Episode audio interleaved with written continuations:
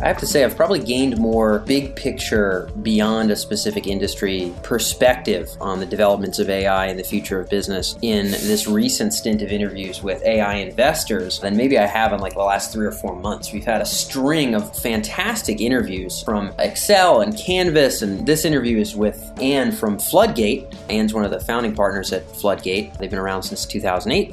They've invested in Okta, Ayasdi, Twitter, Lyft. Okta and Ayasdi are two very, very well known, very, very successful, certainly high valued AI companies, and lots and lots and lots of value and insight at a high level. I just re listened to the episode before recording this introduction. If you're on the site Tech Emergence, at least at the time of this recording, you can go to Insights, which is right on the menu, and Insights from Investors is basically all of our investor interviews. So if you like this one and or want to see what more people who invest in this space have to say, very, very easy way to access this recent spring of interviews. We're about to do a big bundled poll of all of these folks we've recently interviewed and get a large piece up on Huffington Post within about a month of this particular audio going live. Very, very fascinating insights. In this particular episode, when I'm there with Ann at uh, a little San Fran office of Floodgates, if you're on the blog, you can see a picture inside their little offices up there where I got to kind of catch up with Ann. Luckily, a lot of the venture folks are pretty darn close to where I am in San Fran here. And we talked about this concept of the self driving enterprise. This is one of Ann's sort of functioning ideas about AI investing and sort of the future of software and technology in general. She really puts an interesting emphasis and frames an interesting dynamic around human machine interaction. And this is applicable across industries. So, for any given application, whether it's security, whether it's customer service, whether it's marketing in some way, shape, or form, how are the constant workflows and interactions and actions and decisions of the people using the software building and bolstering the automatable and predictive capabilities of that software and paint some interesting pictures of this happening with companies today and how she thinks it might happen in the future. But I think it's an interesting dynamic to contemplate no matter what industry you're in. More and more things will be automated. The way that Ann frames what possibly could be taken out of the human purview and done better, faster, cheaper with machines is pretty powerful. So I certainly enjoyed the conversation. It was great being able to catch up with Ann in person. I've seen a number of her talks in the past, so it was really fun to catch up, and I hope you guys will get a lot out of this interview. This is Ann with Floodgate. And again, if you're on the site, go to Insights and then Insights for Investors, and you'll get to see this episode as well as any uh, of our other recent investor interviews, which have been phenomenally powerful for, for me personally. I get to talk to so many founders, but man, these investors that have invested in dozens of companies certainly have a wonderful perspective. So enjoy this one, folks, and we'll catch you next time.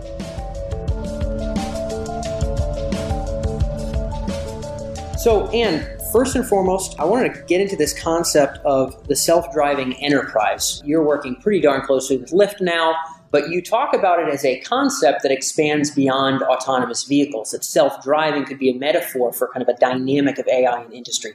Talk through how you break that out as a concept. Yeah, I think that the first time it really dawned upon me, I have a Tesla and I got onto 280 and I engaged the autopilot. And it was sort of this what my partner Mike calls the WTF moment, where you just say, oh my goodness. and the piece that was really interesting to me was that there's this autopilot where you're actually getting a lot of direct feedback from the actual car about what it's seeing, why it's making the decisions that it's making. And obviously, you can override it. So there are parts of 280 where the lanes aren't clearly defined and the car starts to wander. And so you have to kind of be on point and grab the steering wheel at the right time. For me, I think what it points to is this concept of intelligence, and the enterprise needs to become more intelligent over time. And the enterprise applications need to follow that. And today, the way I would describe most enterprise applications is that they're kind of glorified forms. You input data into the form, and at some point, someone goes in, queries that data, and they get some sort of dashboard or maybe some combined form of that data with outside data, and they get this sort of report that's put out to them.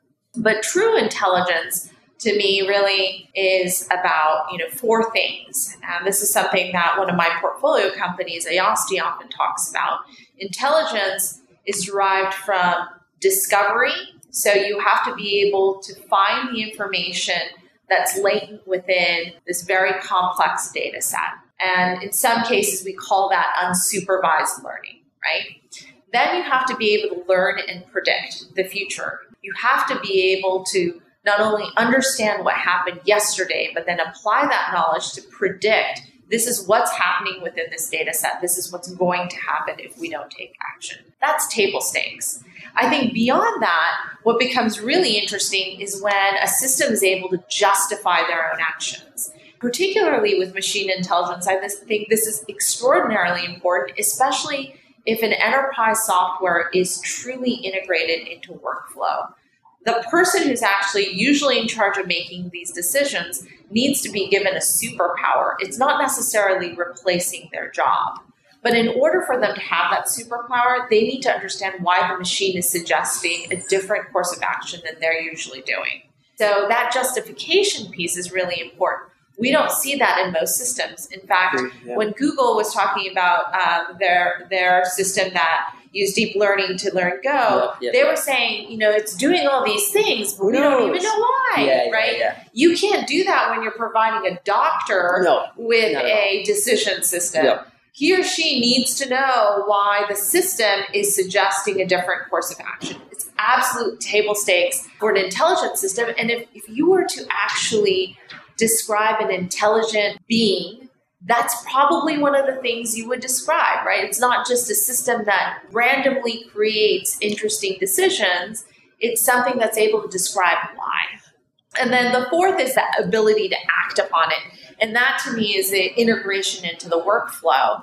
And that's when I talk about self driving enterprise. One of the most interesting pieces to me is that it used to be that the system of record was the gold mine. If you own that system of record, then you were the power player within the ecosystem. I believe that even though the system of record will remain important, what's going to become even more important is the ownership of the workflow. And so your hmm. ability to influence workflow within an organization as an enterprise application, I think will be the driving factor of why intelligent systems or these self-driving enterprise applications will become core to the future. Now that that last piece is, is pretty interesting, and the justifying actions obviously there's always brought up in the healthcare space, right? Because if, if you're you know, again, serving ads or something, we may not exactly need to know. Or if you're trying to win at Go, I mean, right. you know, we don't really have to know either. But if you're going to put somebody through one kind of chemo as opposed to another, they're probably going to want to ask you why. This last part about the system of record versus the ownership of the workflow. Talk about an industry example of what maybe the system of record would stand for, represent in particular example, and then where the workflow might gain prominence as AI becomes more important. We looked at, as an example, within the space of IT administration, right? There's all these incredible dashboards that are out there spit out by New Relic or Splunk, which are telling you about the security of a system or the load, how an application is performing. And what it's essentially describing is the state of a system. And for the most part, how this operates is that you'll have alarms and bells go off if a particular metric hits a certain point. What I believe is that all of these different data points actually describe a particular state. And for a person in DevOps space, as an example, they've seen that state before for the most part. And it might be that they see the state and there's some alarm bells going off, but they're ignoring that because they know that that's not really that important. That system of record is still very important because you have all this data cached within it that tells you what you've seen before. But actually, what's more important is what do you do in relation to what you see on that dashboard? Right? And so it might be that you just need to run a couple scripts and you're actually headed back in the right direction. It might be that you need to reboot some machines, right? But the DevOps person in general actually looks at that dashboard and is like, I've seen this before. I know what's going on. I'm going to go fix it. But that's usually a fairly repetitive process. What they should be spending their time on is this is state I've never seen before what exactly is happening here, understand the root cause of it, fix that root cause, and then document it. If you see this state, this is what needs to happen next. And it could be that the system is fully automated to always respond to states that's been seen before. So if I've seen this state, the system goes in and says, I know I'm supposed to run these scripts. I'm going to go do that. I'm going to reboot these machines. And the only time you as a DevOps person is ever alerted is when it's a state you've never seen before. And so you spend all of your time working on those things that are most critical that only can leverage your creativity, your knowledge of the space, and isn't just leveraging you to do the things you already knew you had to do. It doesn't turn into kind of the equivalent of monkey work, kind of learningless activity where it's like, well, I do this when this happens, I'm going to go do it. Right. I'm going to justify my salary by sort of walking over here and pushing these buttons. And um, that's the ownership of workflow. So it's sort of, I know when you want to be alerted. Maybe you want to be alerted every time, and I'll do that. But Maybe it's that you only want to be alerted in certain cases, in certain types of states, or only in states you've never seen before. Got it. And fraud, I think, is the place where I've probably heard this the most. We've interviewed so many fraud companies. That this notion that, okay, if, if we can firmly, succinctly document all the myriad factors, including the weird outlier stuff that seems to correlate to condition X, then we'll have a way of handling condition X and we can train a, a, system to do that and then we'll, we'll handle whatever the other variations are where maybe we can either have system X automatically handled or we can simply get a message that doesn't tell us to do the work. It just says, hey, I'm basically certain this is system X. If you want me to do the system X thing, I'll do it. Yes, machine. And you just click the yes button. So you either get like a threshold little sort of, I'm going to do the work for you, or you just let it go. Or like you said, you have it brought to the humans who have the contextual perspective of like the business and like the water cooler conversations and the right. industry. It's Christmas, so of course these numbers yeah, are going to exactly. look weird, right? Yep, yep, yep. And so I think I think that that piece is really important to be able to say how does this human being actually want to have the system interact with them? That's workflow. Mm, okay, okay, okay. How do these decisions need to be made? Who do they go through? What is the threshold at which we start to understand when something is truly in the state or not? And again, I believe that these inputs will not be just pure form based, where it's everything is deterministic. Things will become more probabilistic as a result. You'll say, I think you're in the state. It's like 95% yeah, certainty. Yeah, yeah, yeah, yeah. Or maybe it's like 60% certainty, right? What does that actually mean? Being very statistically literate will become even more important. Okay, I'm interested to dive a little bit deeper into that as an idea. I've seen a vague correlate of this in, let's say, like customer service, where we have certain kinds of ticket types and we respond to it a certain way. I'm almost positive that this customer wants a replacement for this product, but I'm only, you know, 74% sure that that's the case. Human, can you tell me if I should send out this one, or do you, human, need to create a slightly different variant for this weird way that this person's asking this question. So degrees of certainty that the machine can statistically kind of gauge. Above 95, just send them the ticket, you know, automatically right away. Is that to some degree what you're talking about, where systems in the future will be able to calibrate what they're going to do based on probabilistic sort of likelihood that this is the right path and maybe kick it off during thresholds, but maybe dial back and talk to people at lower thresholds when it's kind of confused, not to anthropomorphize too much, but yeah, I mean, there's there's that kind of example. I would say even in finance, right? So I have my Oracle financials, which you know you can spend millions of dollars keeping up, but fundamentally it's deterministic, right? You put in your finances and it spits out your finances. It's a form, right? Uh, it's a form. On one hand, that's great, but then my question would be well, why is it that it doesn't just auto generate everything for me? So it, it should auto generate my growth path for the next year. It should auto generate my operating plan for 2018 and beyond. And I, as the CFO, should be coming in and putting in fundamental assumptions about my business and adjusting all of the intelligent things that this system does for me. It should be taking in market data and telling me where the uncertainties are within my supply chain. It should be able to say, hey, like if there's a labor strike in South Africa, that's going to impact my supply chain upstream because of reasons X, Y, and Z. These systems are not that sophisticated. Not at all, right? right? And my belief is that the data actually already exists out there in terms of how all of this information ought to be tied together.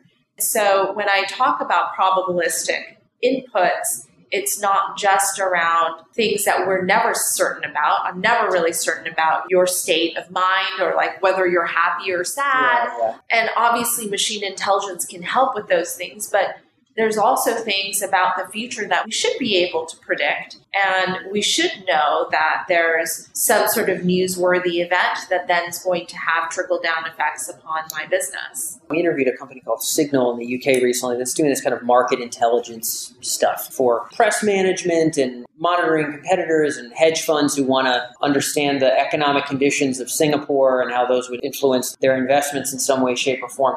It seems as though, in order to get to maybe where you're envisioning, we would have to have a lot of systems integrated vastly beyond the form level that they are now, but integrated with other kinds of systems. I mean, ideally, maybe in, in this future you're referring to, our financial systems are advanced QuickBooks equivalents would be able to create these projections based on data other than our real time credit card info that we're popping in there, but they would be looking at our CRM and they would understand that a certain number of leads through these systems usually is going to result in XYZ in sales, especially if they come from these lead sources. Now we're getting into like, whoa, like, unless one company is building all of this, is it possible for the kludge to result in intelligent result? Do you think that the industry will find more ways to plug and spider these systems together to gain the kind of insight you're talking about? I think so. As we look at on the infrastructure side, more and more people are becoming excited about microservices. I think that will actually drive much more integration between a lot of these different systems. So instead of creating these monolithic environments, one of my partners, Arjun Chopra, has been working a lot on what he calls the resilient enterprise a lot of that is based upon this notion that instead of creating a monolith, you're actually breaking these services apart into smaller and smaller pieces, microservices. Mm. And the beauty of that actually is that we think about an agile environment, but you want your code to be agile in certain areas, but not in others, right? Like if you're going to be PCI compliant, you don't want some yeah. code slinger to come in and jack with your shopping cart and credit card data you, want them to leave that piece alone. You want them to be able to play a lot with the front end. Microservices, I believe, will be the answer to that and will enable us to actually share data much more seamlessly in the future. And that's going to take a little while for that to really happen. And the comfort level of companies and government and all sorts of different entities to actually share that data is still not there. And I think there's a lot of theories being posited as to how you develop that comfort level. How do you create searchability and ability to do analysis behind some sort of wall? And I think that that technology should be coming. But obviously, it's not here today. As we think about near term investments, we're looking at areas where you can actually control that data. So, obviously, finance is much more complex. ERP systems will be even more complex as they become more intelligent areas like IT systems, there's much more consolidation there. There is the fear then of do you develop a system on top of other people's systems of record? Or do you have to own that system of record? And that's more of an investor debate of do you have to own that data or do you have to sit on top of lots of other disparate data sources to become a valuable uh, was probably going to be winners in both, but maybe the debate of the investors that you're referring to is sort of where will the market generally sway? Where will most of the big winners be found? Which of right. those dynamics will they play into? Right. When you look at the Facebooks and Googles of the world, they're the ones who own the data yeah. and they also have the talent. And so a lot of people have concluded that you have to own the data and have the talent.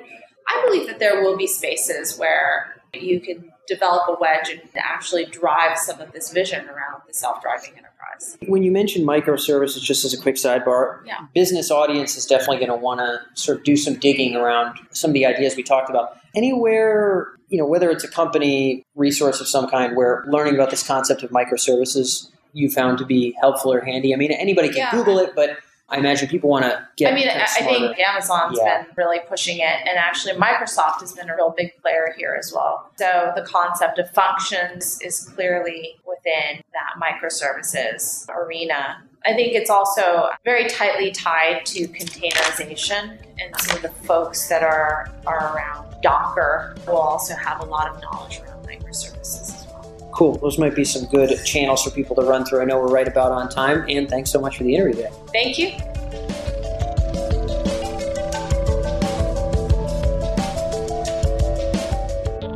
that wraps up today's episode here on the Tech Emergence podcast, and thanks for tuning in. If you'd like to stay in touch with our latest interviews with C level executives and top researchers and thinkers in the domains of AI and the intersection of technology and intelligence, then make sure to subscribe here on iTunes or visit us on our main website at techemergence.com, where you can see all of our interviews broken down by category, as well as articles, news, market research, and trends in artificial intelligence. If you found this episode particularly thought provoking, feel free to leave your thoughts in a review here on iTunes, or you can feel free to reach out to us at our main website. Thanks as always for tuning in, and I'll catch you next week.